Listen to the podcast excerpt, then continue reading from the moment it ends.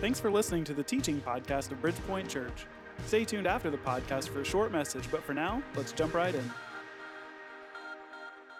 Well, good morning. It's great to see you guys, and it's great to have all of our Bridgepoint family joining us online as well. Church, could you give it up for everybody watching online this morning? We're so thankful for you guys. It is a very special day here at Bridgepoint. It's Inside Life Group Sunday. And so, for those watching online, it's probably not going to translate exactly the same.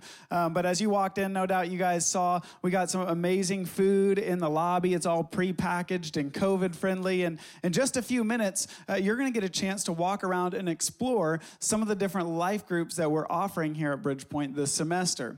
And the reason today is so special is because I think it's important that everyone join a group. In fact, I'll just lay my cards on the table. My hope is that every person here today leaves having signed up to be a part of a life group. Because I believe that everybody here, everything that's happened in my life, whether it's getting a job or a breakthrough that I was praying for, almost every single time it came through a relationship.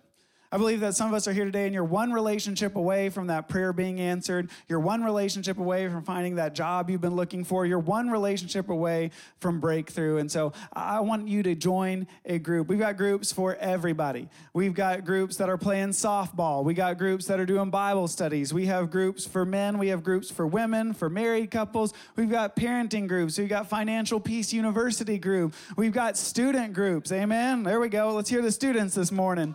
We've got groups for everybody. And so if you're here today, I believe that God has a group for you. Now, I think it's, it's interesting that this Sunday falls in the middle of this series we're doing called Relationship Reset, because the whole idea behind this series is that in January, a lot of us kind of come up with new goals. We try to reset our health and fitness goals, or we try to reset our financial goals. And I think for a lot of us, now is a great time to reset in our relationships. In fact, next week, we're going to conclude the series. My wife, Bethany, is going to join me on stage. We're going to do a Q&A. So if you have any questions over anything we've talked about, maybe a topic we haven't covered yet, there's a number that you can text. It should be on the screen. You can text in those questions anytime, either today or during the week, and we'll tackle those questions next Sunday. But today, I want to talk about not just like a marriage relationship. I think that's what we think of a lot of times when we think of relationships, but, but there's all kinds of relationships we have.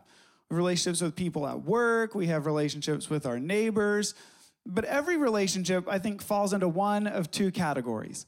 It's either a relationship that you walk away from and you feel excited, you feel energized, you feel empowered, or it's a relationship you walk away from and you're drained. You're exhausted when you hang out with them. You like got, to go home and take a nap after you spend time with this person. I love this illustration. I was talking to our student director, Keith, this week, and he said, um, you know, there, there's some people that are nuclear power plants. They bring energy and life, and, and they make you fired up after you spend time with them. But you take that same nuclear energy and you put it in a bomb, and it doesn't bring life, but it destroys life. It can tear things apart. There's people in our life who are nuclear power plants, and then there's people who are nuclear bombs. And, and you know who these people are because when they call you and you look at your phone, you think, I don't have time for this today. I don't have time to listen to you complain. I don't have time to listen to another sob story. Like, I do not have time for this. And I think sometimes we think, oh, we'll just cut these people out. But, but sometimes we don't get to choose the relationships we have. There's some friendships you get to choose, there's some relationships, but you don't get to choose who your parents are. You don't get to choose the people that you work with the people who live in your neighborhood. You don't get to choose those. And so we've got to kind of figure out how do we navigate relationships with these draining people. Uh, the whole point of this series, the, the kind of bottom line we've been talking about every week, is that there's only one thing in this world you can control. What is that? It's ourselves. You can't control other people.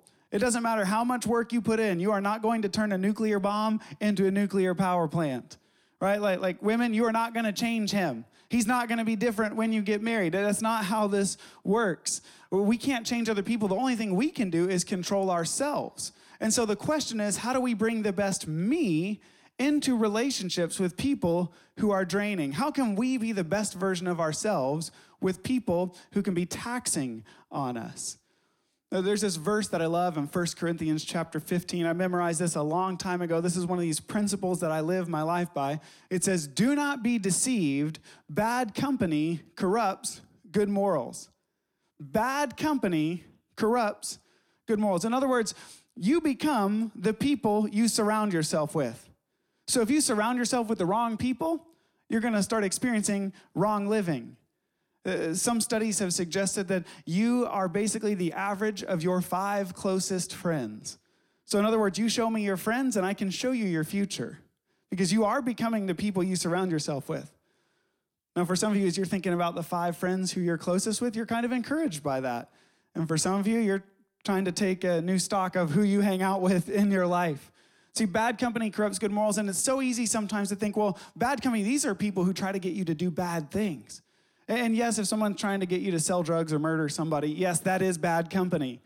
But bad company is more than that. Bad company is anyone who tries to get you to settle le- for less than what God has for you. It's anyone who's trying to get you to, to settle for 80% instead of going all in for Jesus. And our temptation sometimes is to think, well, what we need to do is we need to cut these people out. But, but I don't think that that's what Jesus would have us do. See, we hear so much about people saying, well, I'm going to cut this toxic person out of my life. Did you know that Jesus came for toxic people? The, the people that Jesus spent time with were, were prostitutes, they were tax collectors, they were sinners, they were the people that everybody else had cut out. That's who Jesus came to be with. See, I don't think the solution is to cut these people out of our life because they need the love of Jesus too. Jesus gave love to everybody. I mean, he fed thousands of people at a time. He would heal people, cast out demons, raise people from the dead. It was Jewish people, it was non Jewish people, it was men and women. He loved everybody, but he only allowed access to the closest parts of himself to a few. So he had unlimited love, but he had limited access. He loved everybody, but, but did you know Jesus had 72 disciples? A lot of times we think, well, he had 12 disciples, but he had a lot more than that. In fact, in one passage of scripture, it says he sent out 72 of his disciples to go do some missions work. Now, he did have the 12 that he was extremely close with, and they followed him around for years. But even amongst those 12, he had three that gained special access to Jesus. It was Peter, James, and John. In fact, when Jesus went on a mountain to be transfigured into his heavenly form, he didn't take all the disciples, he only took the three. See, we can love everybody, but we have to limit access to the closest parts of who we are to just a few people who are going to help us become the people God wants us to be. If you remember from the first week in this series, we talked about that scripture that says that the human beings are made up of three parts. At the innermost part of our being, we are a spirit. Okay, you are a spiritual being. You're not a body that, that has a spirit. You are a spirit that happens to be encased in a body. That's why when we follow Jesus, he gives us his spirit because we are spiritual beings. But if you go one layer out, if you think of them like concentric circles, the next layer is not the spirit, but the soul. And a lot of times we confuse those, but when scripture talks about the soul, it says that's where our emotions are. That's where our thinking, our will, our decision making lies. It's within our soul. And then the outermost layer of ourselves is our body. This is the exterior part that everybody can see, and so we try to dress it up and impress people. But, but we have some people who want to get to those inner parts. We have some people who want to kind of speak to our soul. They, they want to try to control our thinking because someone who controls your thinking can control your living. Remember, bad company corrupts good morals. And so Jesus loved everyone, but some people he had to love from a distance, and he only allowed a select few to influence his thinking, his thoughts, his emotions. He allowed limited access to just a few people. I believe this is so important because it doesn't just impact our lives. The people that we allow to influence us, they impact our family. They can impact the generations that come behind us. I'm reminded of this story from the Old Testament. See, the Jewish people had been living in slavery in Egypt for over 400 years, and they had cried out to God God, you had promised our forefathers that we would have this land of abundance. Uh, we would have some place to call our own, and, and now we're living as slaves. Would you send someone to rescue us, to save us, to redeem us? And so God sent a Savior named Moses to lead the Jewish people out of bondage and into freedom. Now, they've been traveling around through the wilderness. They come right up to the edge of this land that God had promised them. And before they take the land, they decide, let's send some spies in to survey the situation and try to figure out what our plan of attack should be. So the spies go into the land, and when they come back, they give a report to the people. Numbers chapter 13, starting in verse 30. It says, Then Caleb quieted the people in the presence of Moses and said, Let's go up now and take possession of the land because we can certainly conquer it. So Caleb was one of these spies. He went in, he said, Listen, there's a lot of obstacles, but I believe that we can conquer this because God has promised this land to us. But then some of the other spies start to speak up. Verse 31 But the men who had gone up with him responded, We can't attack the people because they are stronger than we are. So they gave a negative report to the Israelites about the land they had scouted. The land we passed through to explore is one that devours its inhabitants, and all the people we saw in it are men of great size. In fact, in the very next verse, they say, We looked like grasshoppers compared to them. We, we were like little bugs.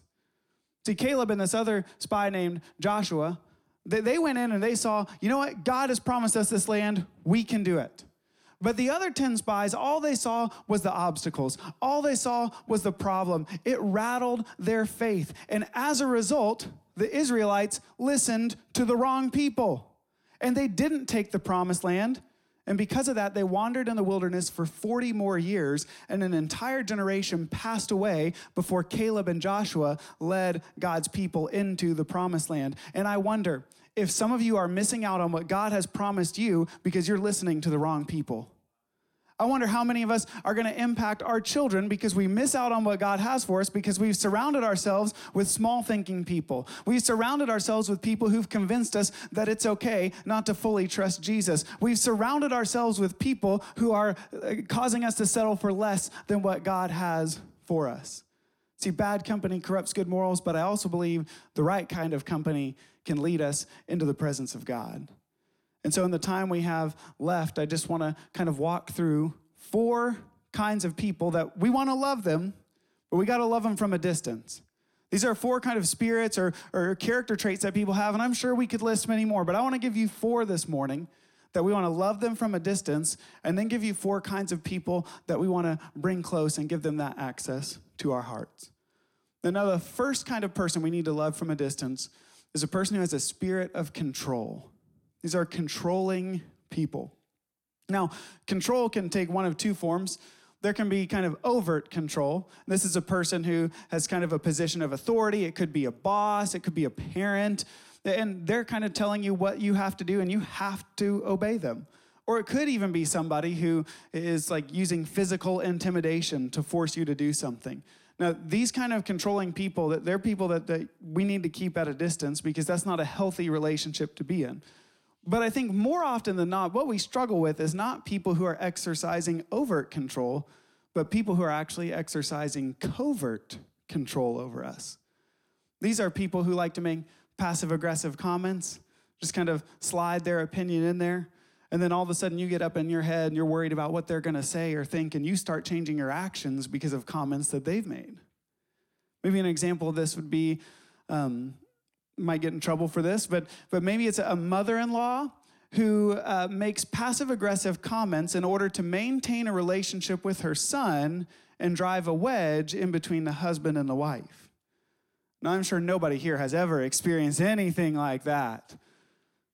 But listen, if that's the relationship you're in, husbands, Listen, I know that it's hard sometimes when you have to tell a family member that you love that they don't get that kind of access anymore. But the longer you allow that to go on, the greater the wedge in your marriage becomes. And you need to say, Mom, the time for me to leave you has come, and I need to cling to my wife. This is a relationship that needs to have the closest access to me. We cannot allow these things to continue because what you permit ends up becoming the culture where you live. If you allow passive aggressive stuff to go on, it's going to become the culture of your family. You're going to notice it in you and your spouse and your kids. It could also be that friend who says, Oh man, saw you guys hung out last night. Sure would have been nice to get invited. And you're thinking, Yeah, it would have been nice if I invited you, but there's a reason why I didn't. Because if I invited you, you would have come, and we didn't want that. Or, man, that looked like a nice vacation. I sure would love to do that. Yeah, I bet you would. But um, I like to go on vacation with my wife. I don't even like to bring kids on my vacation. I am bringing you on vacation. You know, there's certain people that are going to make those comments, and and those people that come, they, they want to control your thinking because they control your thinking, they control your living. And what we have to do is not allow people who have a spirit of control, but we need to invite in friends who are empowering to us. People who are actually encouraging us to follow the Spirit's leading. Because, by the way, the Spirit The Holy Spirit wants to have control in your life. And if God is not in control and somebody else is, you're going to be led in the wrong direction. And so, what we need to do is we need to have people who aren't trying to control us, but who are pushing us closer to Jesus, who are calling us to listen to the Holy Spirit. They're empowering us to be the people that God has called us to be, not the people that they want us to be. So, first thing, uh, again, we're not cutting these people out. We need to love them. They need the love of Jesus because hurt people hurt people. And oftentimes, the reason people control others is because at some point they were controlled. And so we want to love them. They want to hang out and have fun and bring fun to the party. Yeah, hang out. Come, come be around us. But when they start controlling, we say, I love you, but I'm going to love you from a distance. So the first spirit we need to, to kind of be aware of is the spirit of control. The second one is a spirit of negativity. And I'm about to get negative on negativity because I, I, cannot stand people who are negative. Like they walk into work first thing on Monday morning, I hate this job. I'm stuck in traffic on the way here. And, and like, I don't want that in my life. Like there, there is an epidemic of negativity right now. Like, like I used to like some of you guys till I became your friends on Facebook, and all I see is all the negative things that you don't like. You know, you're complaining about your kids, your husband, complaining about everything that's going on. Listen, the world doesn't need more negativity. We don't need that in our lives. We need people who help us to choose joy. In fact, I love the verse in Philippians 4:13. Uh, Paul says, "I can do all things through Christ who strengthens me." And sometimes we think, "Oh, that means if you believe in yourself and you trust Jesus, you can do anything." That's not what that means, okay? That verse is taken out of context. And here's how I know this. You ready? It does not matter how much I practice, I'm never gonna play in the NBA. Like the market is not great for a 5'10 white dude who can't shoot. Okay, it's just not gonna happen for me. And I can love Jesus and I can work hard, it's not gonna happen. That's not what the verse is talking about. See, right before that, Paul says, I'm gonna give thanks in every situation. See, I've had seasons where I've had a lot, and I've had seasons where I've had nothing. I've had seasons where my belly's been full and when I've been hungry. I've been in prison and I've been free. But in all seasons, I can give thanks. I can do all things through Christ who strengthens me. What he's saying is, in every situation, you can choose joy. And has it ever occurred to you that sometimes the problems you're complaining about are the blessings someone else has been praying for? I'm gonna say that again because that was like 20% better than the reaction that I got. Sometimes the problems that you're complaining about are the blessings that someone else has been praying for. You've been complaining about your kids, and someone else has been praying that God would allow them to have kids. You've been complaining about your job, and somebody else has been asking God that He would provide a job for them. You've been complaining that your house is falling apart, and there's other people who are just praying that one day they'll have a roof over their head. And sometimes the things we are so negative about are actually the blessings that God has given us. I want to make a confession to you guys. This is not something I'm proud of, but I love Disney World. Like, I, I love it.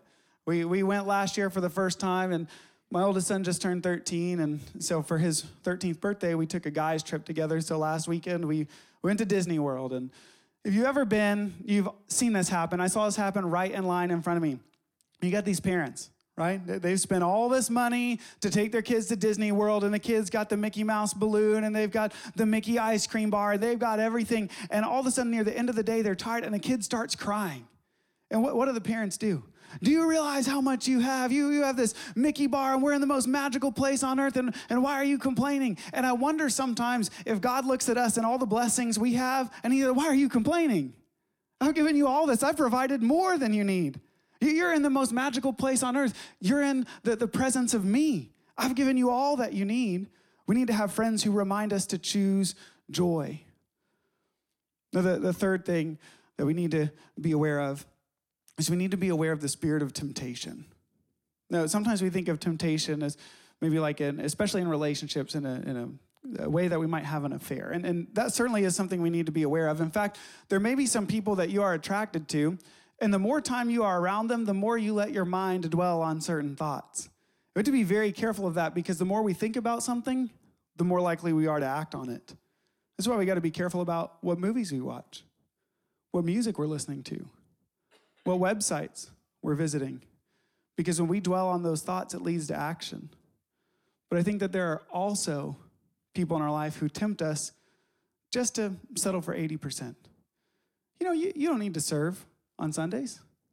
You know, being in a group is really not that important. You know, being around your family at nighttime, being present, they'll, get over it. And there are people in our life that tempt us to settle for less than what God has. Or there's people in our life that when we confess things to them, they tell us it's okay. Oh, you know, everybody looks at porn. You know, it's really not that bad to talk about people and gossip. Everybody does it. But see, we don't need relationships that bring temptation. What we need is relationships that help us find freedom. We need the relationships in our life that when we talk about the things we're struggling with, they don't say that it's okay. They say, man, can I pray for you? And can I actually meet with you on a weekly basis? Can we have some accountability here? Because I love you too much to see you walk down this pathway. We need people who are willing to stand up and fight for that relationship. We need people who are going to help us find freedom. And the last one, and honestly, I debated this one because it kind of fits in with control, but the last spirit we need to be aware of is the spirit of fear. There is so much fear right now. Like, can I just be honest? Like, I'm tired of hearing people talk about buy your ammo and your groceries. All right, let's just chill out for a minute, okay? So some of us need to turn off cable news. All right, just log off the internet. Like, it, it's okay. Some of us are so fearful. When 2 Timothy 1 7, it says, God did not give us a spirit of fear, but a spirit of power. He didn't give us a spirit where we walk around afraid of things, but He gave you a spirit of, of power. In fact, Jesus talked about things that were hard. It's not to say that there aren't things in this world that are scary. Jesus said there is a coming judgment at the end of time. That can be a scary thing. Jesus prophesied that uh, within a generation, the Roman Empire would come in and completely wipe Jerusalem out, and that came true. There were thousands of people who were slaughtered. Jesus didn't shy away from talking about the hard things, but he did so in a way that didn't instill fear, but actually built their faith. And we need people in our life that aren't leading us down a pathway of fear, but that are actually building up our faith. We need people that are going to encourage us, people that are going to challenge us. People say, yes, there might be scary things. Listen, having faith doesn't mean we don't have fear. But having faith says, you know what? Even in the face of all these obstacles, I know my hope and trust is in Jesus. And it doesn't matter what happens in this world. It doesn't matter what happens next week. It doesn't matter what happens next year. Jesus is still going to be in control, and I can put my faith in Him. And when we surround ourselves with people who peddle fear, then we're going to find ourselves stuck. We'll never be moving forward. And I wonder if, if there's some relationships in our life today, we've allowed them so close to us that it's paralyzed us. And I think every single person here, myself included, has a next step that God is calling us to take today. And as long as we're living in fear, we'll never be able to do that. We need to have friends who help us build our faith. Now, we've talked a lot uh, of theory so far. We've talked about how bad company corrupts good morals, and, and we want to give unlimited love but limited access. And we've talked about some of those kinds of people. But what I really want for you is I want you to have some practical stuff that you can take with you as you, you leave here today. And so I want to introduce you to somebody that, that, that I believe is one of the biggest people persons that I know. I mean, this is somebody who loves to connect people with each other, she loves to connect people to their next steps and to their purpose. I'm honored that she is my friend and that she works here at Bridgepoint. Would you guys give a warm Bridgepoint welcome to Miss Julie Gubert?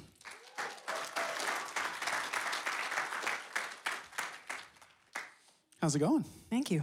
Good. Um, so obviously I know you, and a lot of us here do, but there may be some uh, some guests, some people who have just been visiting Bridgepoint for a few weeks and they don't know you yet. So just introduce yourself and talk about your role here at Bridgepoint.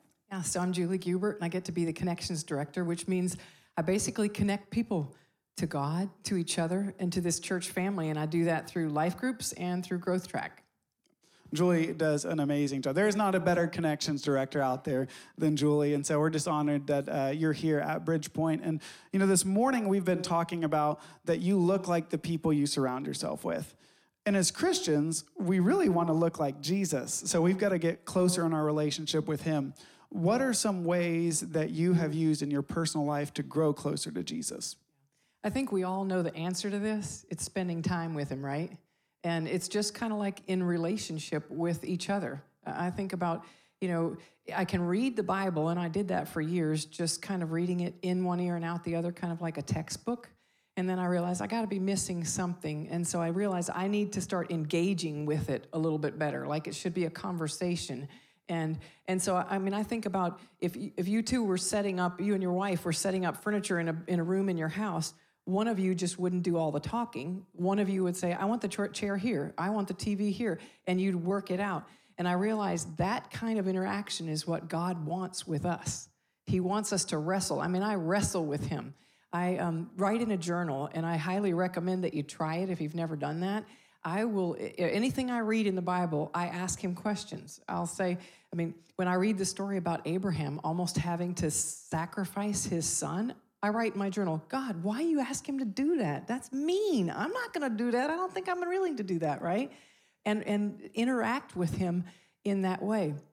A few weeks ago, when we, well, during this 21 days of prayer, I was led to the, the verse in 2 Corinthians 12 9 that talks about God's grace is sufficient for us. And it said in there that we can vote, we can be excited about our weakness, boast about it, so that Christ's power would rest on us. And I thought, okay, that seems kind of weird. But I drew in my journal, I said, okay, I'll, I'll, give you my weaknesses. I'll write them down here. I drew a picture of myself, and all underneath there I wrote the things that are of concern to me. So and so's health, my uh, bristly relationship with so and so, whatever I've got to do this week. And then I said, okay. And I drew Jesus over the top and I drew in the folds of his robe, I wrote everything that I've learned about his character um, that he's peace, he's my provider, he's my guide, he's my rock.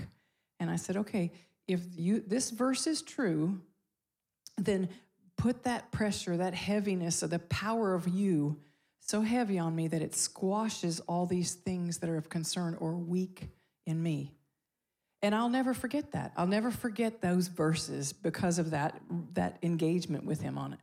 That's so good. By the way, if you're not taking notes, you got to be writing some of this. This is good stuff right here. Um, man, I love your talk about that personal relationship with God, talking to Him, wrestling with Him, because I think for a lot of us, it's really easy. We think about God as distant, far off, like some kind of energy, but but God is personal, and and because of that, the, when we get close to Him, it changes the way we relate to other people. Um, as you get closer to Jesus, how does that um, help you relate to people, especially those people who are in those draining relationships? Well, actually, when I heard you talking about those four, I was like, uh, I can be that. I can be each of those four, can't we all? And I think as we spend time with God, He works with us on those things.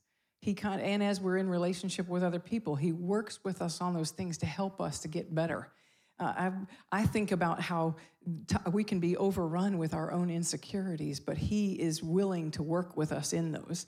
I think of being with God and spending time with Him is like putting an oxygen mask on. He is unconditionally loving and unconditionally accepting of me.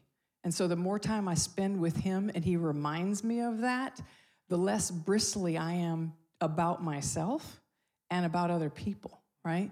Some things that I've learned here recently that have been so life giving to me and just good truths to kind of camp on. One is that Jesus tells us that he, he has experienced every temptation that we've ever experienced, right? In Hebrews 4.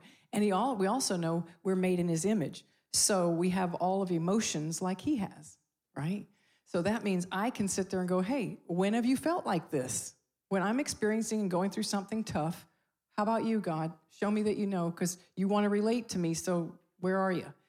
When, when Rick disappoints me or a good friend disappoints me, and I ask that question, he's led me before and said, Hey, what about when I was in Gethsemane and I was going before my father saying, Please take this cup. I don't want to do this. How many of us have said, I don't want to do that, God, right? He relates to us in that way.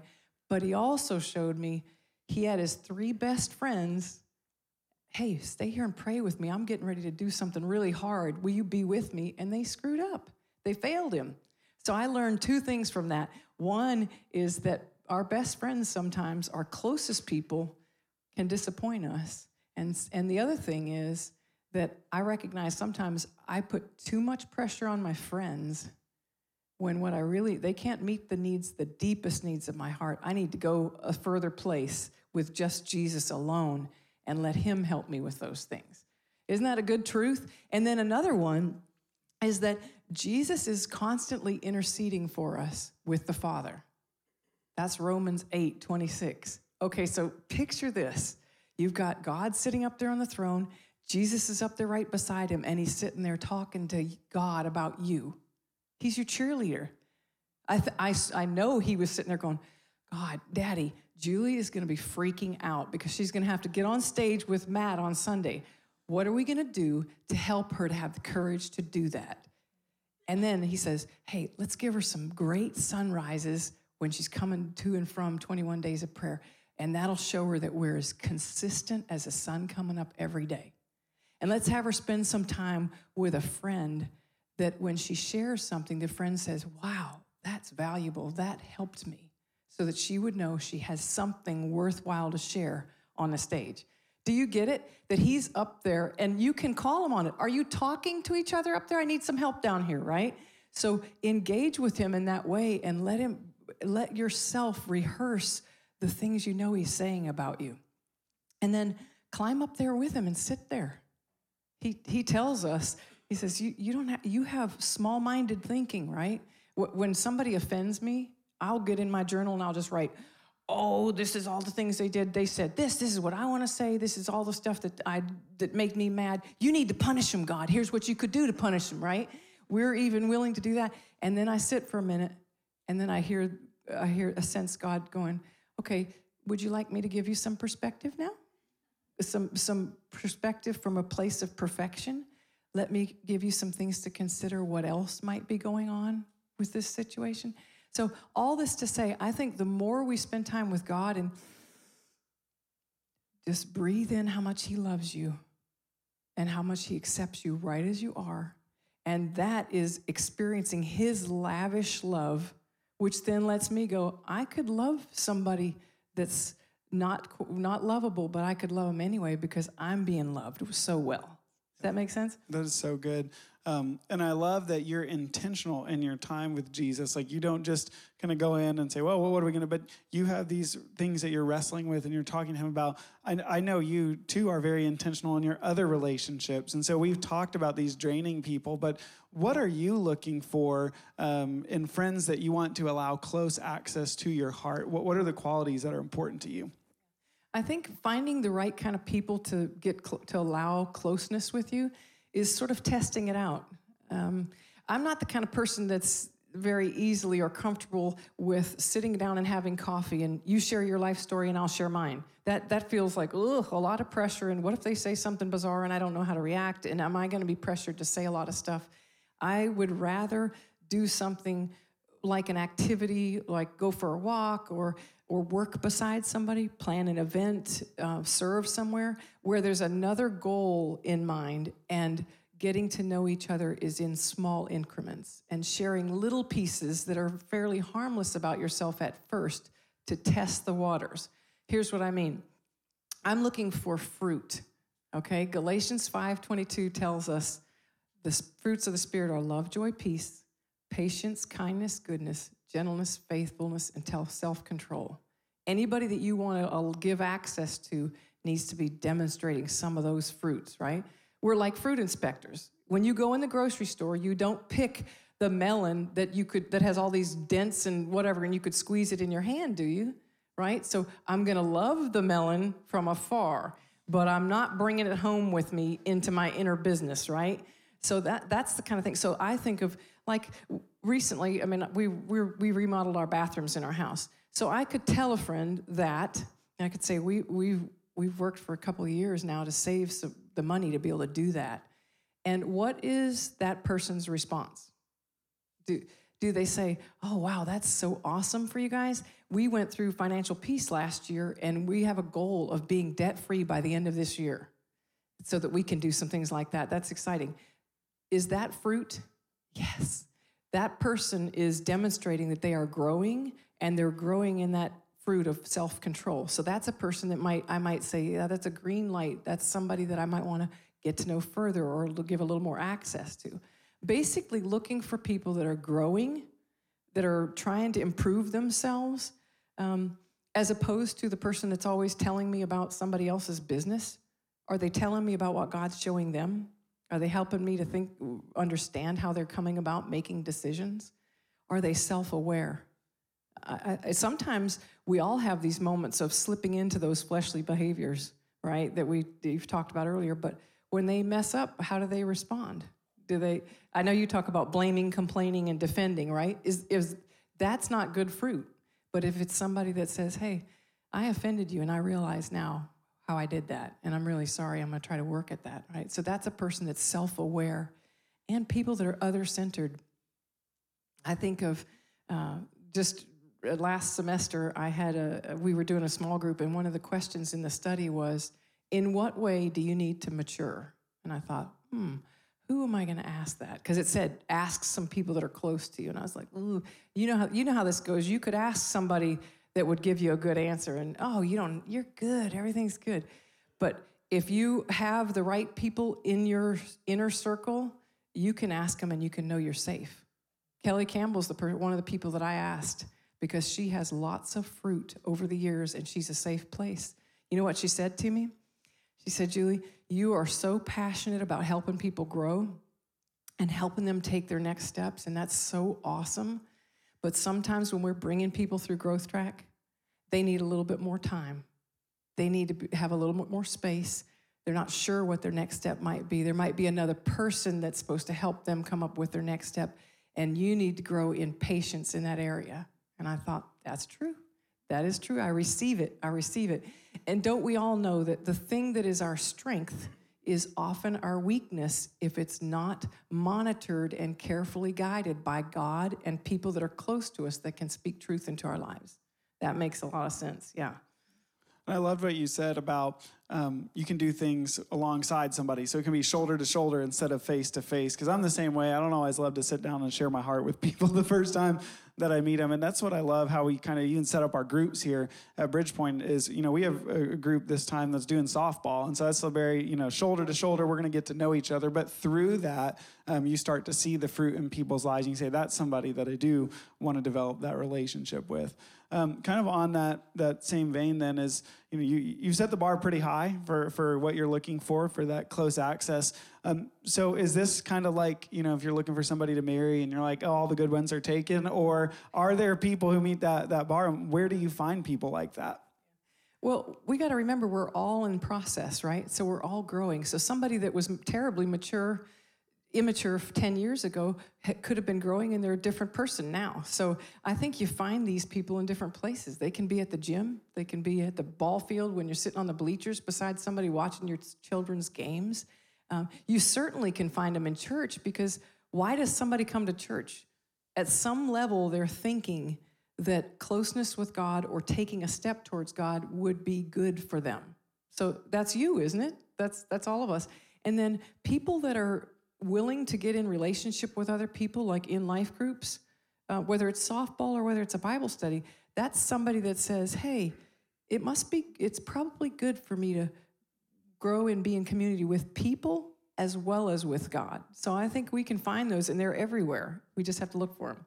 Yeah, and I know some of my closest relationships I, I, did find through life groups. I know Matt and Aaron Harrison are good friends with me and my wife, and we met through life groups. And um, even last night we hung out at a Mexican restaurant, like all good Christians should do um, on the weekend. But um, what are some of your personal experiences with being a part of a group, and how has that impacted you? Uh, wow, I have so many years of memories and relationships with different people over the years. I, I liken it to when you're running a relay race. Did anybody ever do relay races? Somebody in here. Okay, so you know how when you're doing your leg of the relay race, it's I mean it's work, boy. You're you're on your own and you see the competitors over there and you've got to do your work. But when you get to the exchange zone where there's somebody else on your team that's going to be running in that same space so that you could pass the baton beautifully, you suddenly get a lot of energy you suddenly can do it because you're getting ready to make a pass off and you've got somebody running with you. I feel like that's kind of the way it is.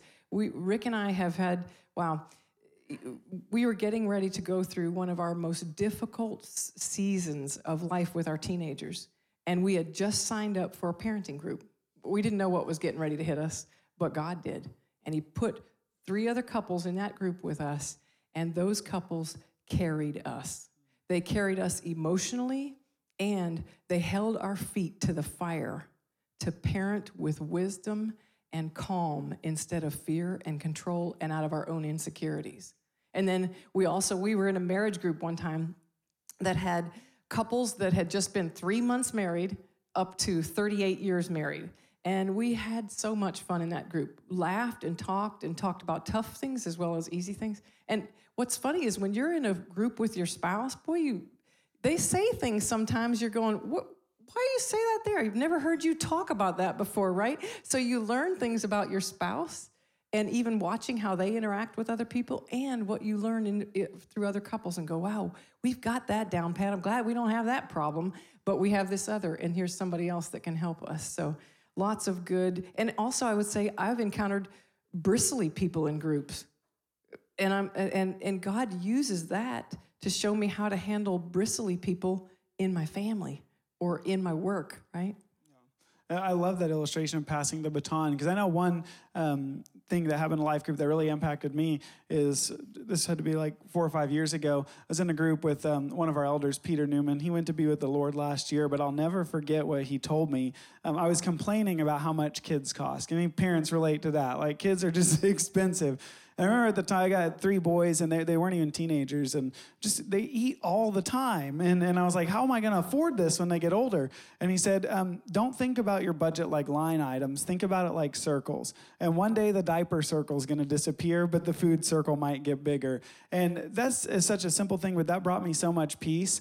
And then a couple years later, uh, Bethany and I were leading a group for newly married couples and, and they were talking about the same thing. And I was able to share that information and bring peace to them. Um, so he shared something with me and I was able to pass on. So not only was I blessed, but I got to be a blessing as a part of a group. Um, so I know we're everybody's probably ready for food, ready to, to see what groups there are. But I'm sure there's uh, some people here. They're sitting on the fence. They're thinking, okay, I get it. We should be in a group. We need to be in relationship. But but I don't know if I have the time, or you know, it, it's it's scary to to be a part of that. Or maybe some people are like, I don't even need any more friends. Like somebody's sitting on the fence right now. What would you say to them? Well, I, w- I would say you got to think about what do you, who do you want to be in three or four months when summertime hits.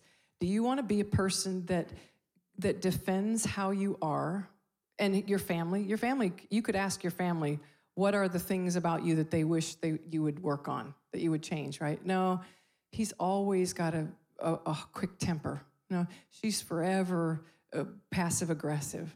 Do, do you want people to say that about you? Or do you and do you, or do you want to sit there and think, I want to be changed? I, I want to be a person that at the end of these next four months, people go, wow, what is going on with her? Something good is happening in her life. I think of, uh, I, I liken it to Play Doh. Everybody played with Play Doh when they were kids, didn't they? Right? So, which Play Doh did you want to be near? Did you want to be near the can of Play Doh that had been worked with, that was nice and flexible and soft and loving and approachable? Did you want to be with play with that Play-Doh, or did you go for the can that had been sitting at the back of the cupboard that was you opened it up and you could just look inside and go, ooh, I can already see it. It's just stiff as a brick. It's cynical. It's defensive. It's guarded. Um, God uses us. We're like Play-Doh. He wants to shape us. He wants to put us near other people so that he can shape us through other people. And at the end of the day, the activities, all the reasons why we don't want to do groups, that can still go on. But if you have a sweet thread of what God's doing in you through people and through Himself, your activities will be completely different. There will be a, a, something really awesome happening in you. And I would bring this back to the beginning when I was talking about the oxygen mask. If you are a person that's like freaking out, I can't do this, I don't want to do this, go and write it all down. Write down all the reasons why you don't want to do a group. And I've, d- I've done this before where there, I felt guided to go to a specific group and I really didn't want to go to that one, right? So I told God all the reasons. I don't like the leader. I don't rub right with her. I don't like her. I'm not doing that group. And then ask God, what do you think about it? And listen to what he has to say and have the courage to believe he knows what's best for you and he's going to walk with you no matter what. Yeah, and I would encourage you guys. Um, our, our, groups are in semesters, so the, the groups are going to last about 10 to 12 weeks. And, and in 12 weeks, you're going to either say, Man, I wish I would have done this, or I'm glad that I did. And, and you need people in your life who are going to help you accomplish all the things that God wants to do in your life. I loved what you said earlier, too. You joined a parenting group before you went through that difficult season. And, and not to be the bearer of bad news, but some of us are going to go through some difficult seasons in the next few weeks and months. And it could be that God wants to prepare you through being a part of one of these groups. And so, uh, man, Julie, I'm so thankful for you. Would you just honor her and let you, her know how much you appreciate Well, we're about to have a time where we can check out the groups. For everybody who's watching online right now, you're going to have a QR code on the screen, and you can also go to bpc.life to register for a group. So we're going to let you do that. I'm going to tell you the groups are going to get full. They're, they're going to fill up in the next few minutes. So go ahead and register for one of those groups. We thank you guys so much for joining us online, and we'll see you next Sunday. Thanks for listening to the Bridgepoint Church podcast. I hope we've shared something meaningful for you wherever you're at in your spiritual journey.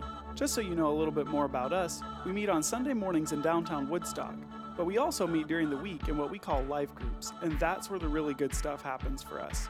If you're becoming a regular listener of this podcast, we'd like to invite you to make it relational, just like we do during the week. Grab a Bible, invite some friends to join you, and turn this into a conversation.